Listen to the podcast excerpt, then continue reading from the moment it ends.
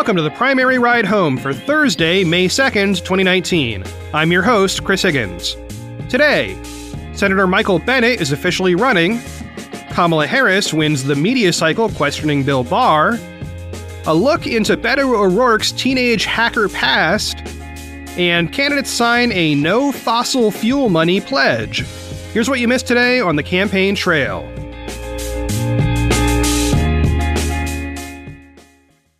On CBS this morning, Colorado Senator Michael Bennet announced that he is joining the race for president, which brings the Democratic field to 22 major candidates by my count.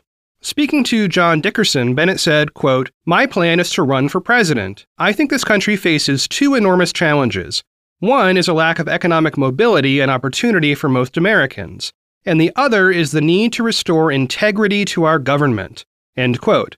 Bennet's announcement comes late because he was diagnosed with prostate cancer earlier this year and waited on treatment before making a final decision about whether to run. He said the diagnosis was very clarifying in terms of making his decision. On CBS, he also spoke about the current field. Quote, Asked about the packed field of challengers he now faces, Bennet told CBS that it's phenomenal we have an array of candidates that we have, calling it a competition of ideas, the Democratic Party doesn't stand for very much at the national level with respect to what the American people think, argued Bennet. A process like this is long overdue in the Democratic Party. End quote. Now, Bennet has served as a senator from Colorado since 2009, and he is a moderate Democrat from a purple state. Although he's not well known outside the state, he's not letting that stop him. He's probably best known for his crocodile tears speech railing against Ted Cruz during a government shutdown. Link to that in the show notes. Okay, reading again from CBS News. Quote Bennet acknowledged in his campaign appeal that while he may lack in national name recognition because I don't go on cable news every day, he came to Washington because he wants to pay attention to what would help the people who sent me there make their lives better. So you may not know me, but over the years I've learned a lot about what Americans struggle with, he said. End quote. In the announcement video posted this morning, Bennet began by saying, quote, There are 7,591 words in the Constitution of the United States. The word politics is not among them. That's because our nation's founders knew that politics and governing aren't the same thing. When campaigning never stops, governing never begins. End quote. And let me give you some more from later in that video. Quote, since 2001, we've spent more than $10 trillion on tax cuts for the wealthy and wars in the Middle East. What would our country look like today if we'd spent that money investing in our own future? We could have saved Social Security forever, fixed the VA, raised the pay of every teacher by 50%. We could have led the world in solving climate change. We could have fixed our crumbling bridges and dams, but we did none of it. End quote. Bennet then proceeds to suggest a series of policies. First, he says a public option should be added to Obamacare. He also explicitly says that he does not support Medicare for all. Second, he suggests a tax cut for families with children to reduce child poverty. Third, he says we need to invest in education across the board. He also says, quote, but I'm not going to pretend free college is the answer, end quote. Fourth, he says we need to reverse the Citizens United decision, and fifth, he wants to see passage of his proposals banning partisan gerrymandering and barring former members of Congress from ever becoming lobbyists. And that's it for the policy related pitch in the video. And to be clear, that is way more policy than we saw in videos from recent candidates like Joe Biden.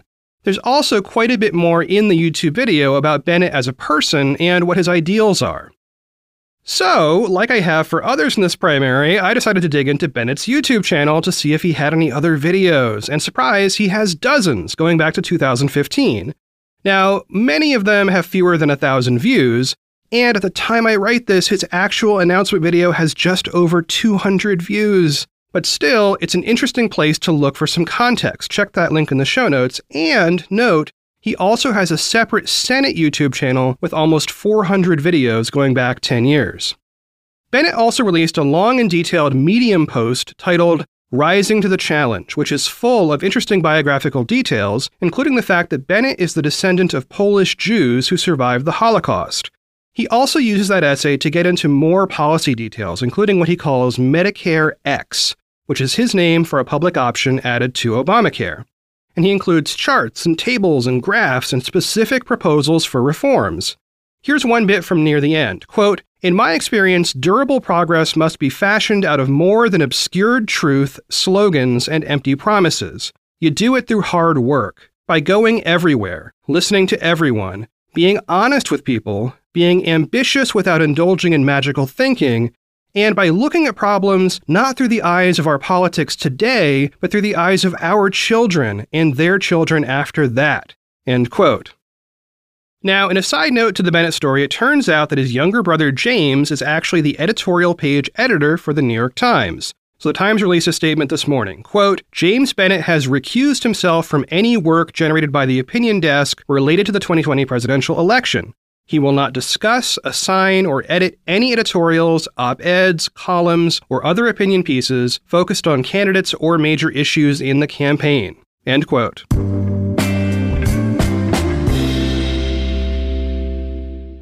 Yesterday, U.S. Attorney General Bill Barr appeared before the Senate Judiciary Committee testifying about the Mueller report and related stuff.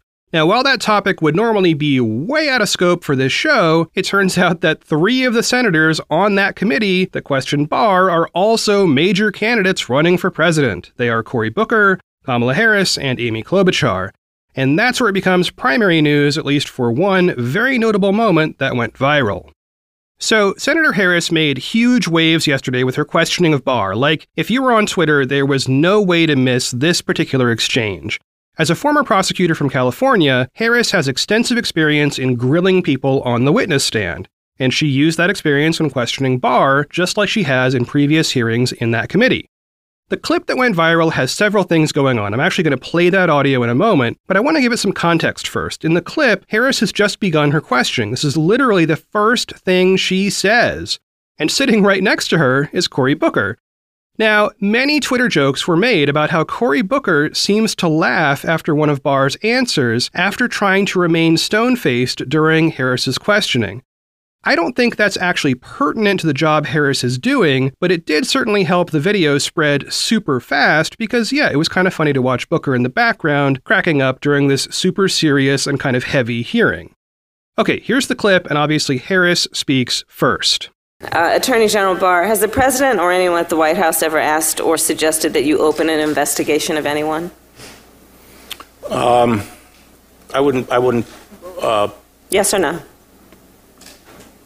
Could you, could you repeat that question? I will repeat it. Yeah. Has the president or anyone at the White House ever asked or suggested that you open an investigation of anyone? Yes or no, please, sir? Um, the president or anybody else. Seems you would remember something like that and be able to tell us.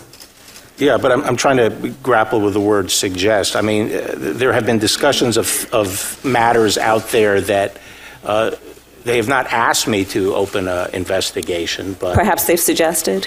I don't know. I wouldn't say suggest. Hinted. I, I don't know. Inferred. You don't know. Okay. Now, of course, Klobuchar and Booker also asked questions, but they didn't gain nearly as much attention in the media. For more on what they said, check the link in the show notes. After the hearings, a huge list of candidates called on Barr to resign. Here's a list from an ABC News story of the nine major candidates who have now called for Barr's resignation just in the last 24 hours. And yeah, I think this list may have grown by the time you hear this Joe Biden, Cory Booker, Pete Buttigieg, Julian Castro, Kamala Harris, Kirsten Gillibrand, Jay Inslee, Eric Swalwell, and Elizabeth Warren. And in an interview on Sirius XM radio, Senator Bernie Sanders was asked about the issue, but said he'd been preoccupied by other things and doesn't yet have a position on whether Barr should resign.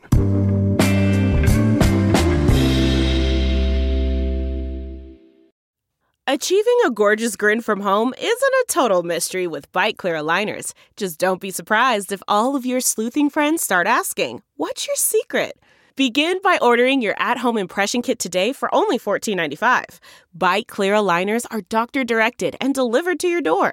Treatment costs thousands less than braces. Plus, they offer flexible financing, accept eligible insurance, and you can pay with your HSA FSA.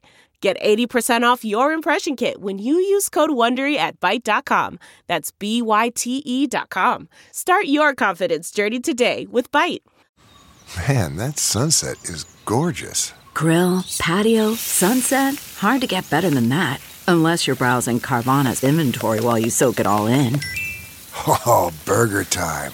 So sit back, get comfortable. Carvana's got thousands of cars under $20,000 just waiting for you. I could stay here forever. Carvana, where car buying meets comfort, meets convenience. Download the app or visit Carvana.com today. And now for something completely different. In March, Reuters revealed that as a teenager, Beto O'Rourke was a member of the hacker slash essay writing group Cult of the Dead Cow, or CDC. He was most active in the late 80s and very early 90s, and he used the pseudonym Psychedelic Warlord in his online activities, including writing a series of essays. All of this came out because a book about CDC is coming out next month, and its formerly anonymous members, including O'Rourke, admitted that he was a member many, many decades ago. Okay, so here's the thing. You know how when you were a teenager and you did dumb teenager stuff and you're really glad it wasn't, you know, like, say, saved forever on the internet? Well, for members of Generation X and younger, that is sometimes not the case, especially if you were into computers when you were a kid. And O'Rourke was very engaged in the local Texas computer scene, and the essays and poems he wrote as a teen are still online today. So let me back up and give some context on what Cult of the Dead Cow is. First off, it is not a cult. The name is a joking reference to an abandoned slaughterhouse in Lubbock where members would hang out. It's a group of computer enthusiasts who are originally from Texas, and during the time that O'Rourke was involved, it was basically a digital publisher, collecting and distributing documents written by its members. These are sometimes called electronic zines, and zine is another term I should probably define. A zine is a magazine made and distributed on a shoestring budget, often by amateurs using a photocopier. So an electronic zine is just like a text file on your computer. Okay, so in the late 80s, CDC was passing around these documents, which cover all kinds of teen stuff. There are essays, poems, interviews, and vague flirtations with anarchy, song lyrics, you name it. And honestly, it is very clearly the work of teenagers. The other thing CDC did back then was some lightweight computer hacking, which O'Rourke did join in on. This is stuff like copying games for his Apple IIe family computer and exploiting telephone systems to make free long distance calls. CDC was loosely organized using dial up telephone systems connected to personal computers. Now, there is way more technical detail on that, but I will spare you the nerd stuff. In his writings for the group, O'Rourke focused on poems, song lyrics, short, weird fiction, and interviews.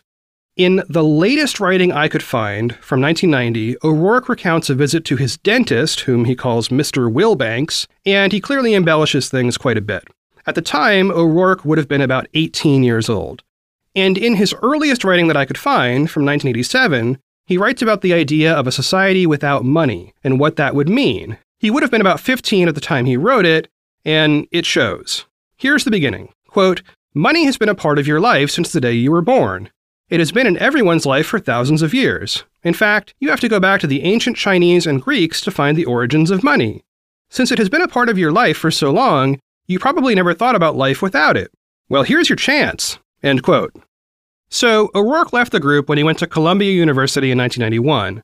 Reading here from an article in Reuters by Joseph Menn. Quote, O'Rourke and his old friends say his stint as a fledgling hacker fed into his subsequent work in El Paso as a software entrepreneur and alternative press publisher, which led in turn to successful long shot runs at the city council and then Congress, where he unseated an incumbent Democrat.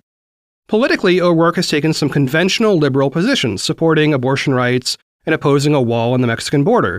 But he takes a libertarian view on other issues, faulting excessive regulation and siding with businesses in congressional votes on financial industry oversight and taxes.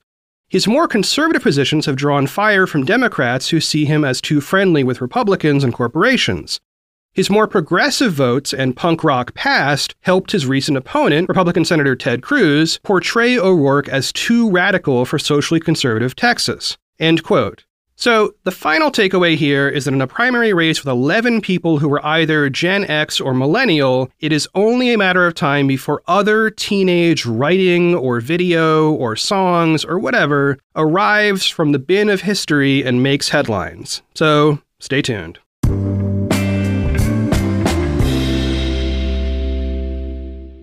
And last today, yesterday, Beto O'Rourke became the latest candidate to pledge not to accept campaign contributions of more than $200 from fossil fuel company executives. He has also returned previous contributions that meet that criteria. O'Rourke is somewhat notable, though, in that he comes from a state with a lot of oil money, so he is potentially closing the door to substantial donations from locals. Also, for O'Rourke, this comes right after his first major policy proposal, which is all about climate change, which we covered in the show on Monday this week. But O'Rourke is far from alone in signing the pledge. Here is a list of other candidates who have signed that pledge Pete Buttigieg, Tulsi Gabbard, Kirsten Gillibrand, Jay Inslee, Wayne Messam, Seth Moulton, Bernie Sanders, Eric Swalwell, Elizabeth Warren, Marianne Williamson, and Andrew Yang. You can check out the link in the show notes for a complete list of who has and has not signed onto the pledge so far. Honestly, it would have been faster to read the list of who has not signed, but I guess that ship already sailed. Anyway, one technical note here the Fossil Fuel Pledge site also allows you to download what's called a CSV file, which is basically a spreadsheet. And that lists every candidate at every level across the country who has ever signed the pledge. So that's like local races, state races, president, everything. And that list dates back to previous election cycles, so it's pretty long. At the time of this writing, it has 1,448 candidates on it and counting. Well, that's it for another episode of The Primary Ride Home. I have been your host, Chris Higgins. You can always find me on Twitter at Chris Higgins. Okay, so today was the first time we actually used a snippet of audio from a news source, and I'm curious what you think about that. I don't plan to make the show just a mess of other people's clips, but from time to time, I am thinking about using bits of actual candidate audio instead of me literally rereading everything they say. So let me know on Twitter if you did or did not like that use of the Harris audio from the Senate hearing. Thank you in advance, and I will talk to y'all tomorrow. You know how to book flights and hotels. All you're missing is a tool to plan the travel experiences you'll have once you arrive. That's why you need Viator. Book guided tours, activities, excursions, and more in one place to make your trip truly unforgettable. Viator has over 300,000 travel experiences to choose from. Everything from simple tours to extreme adventures and all the niche, interesting stuff in between. So you can plan something that everyone you're traveling with will enjoy. Real traveler reviews give the inside scoop from people who've already been on the experiences you're considering. So you can plan with confidence. Free cancellation helps you plan for the unexpected, and 24 7 customer support means you can travel worry free. Download the Viator app now and use code Viator10 for 10% off your first booking in the app. Find travel experiences for you. Do more with Viator.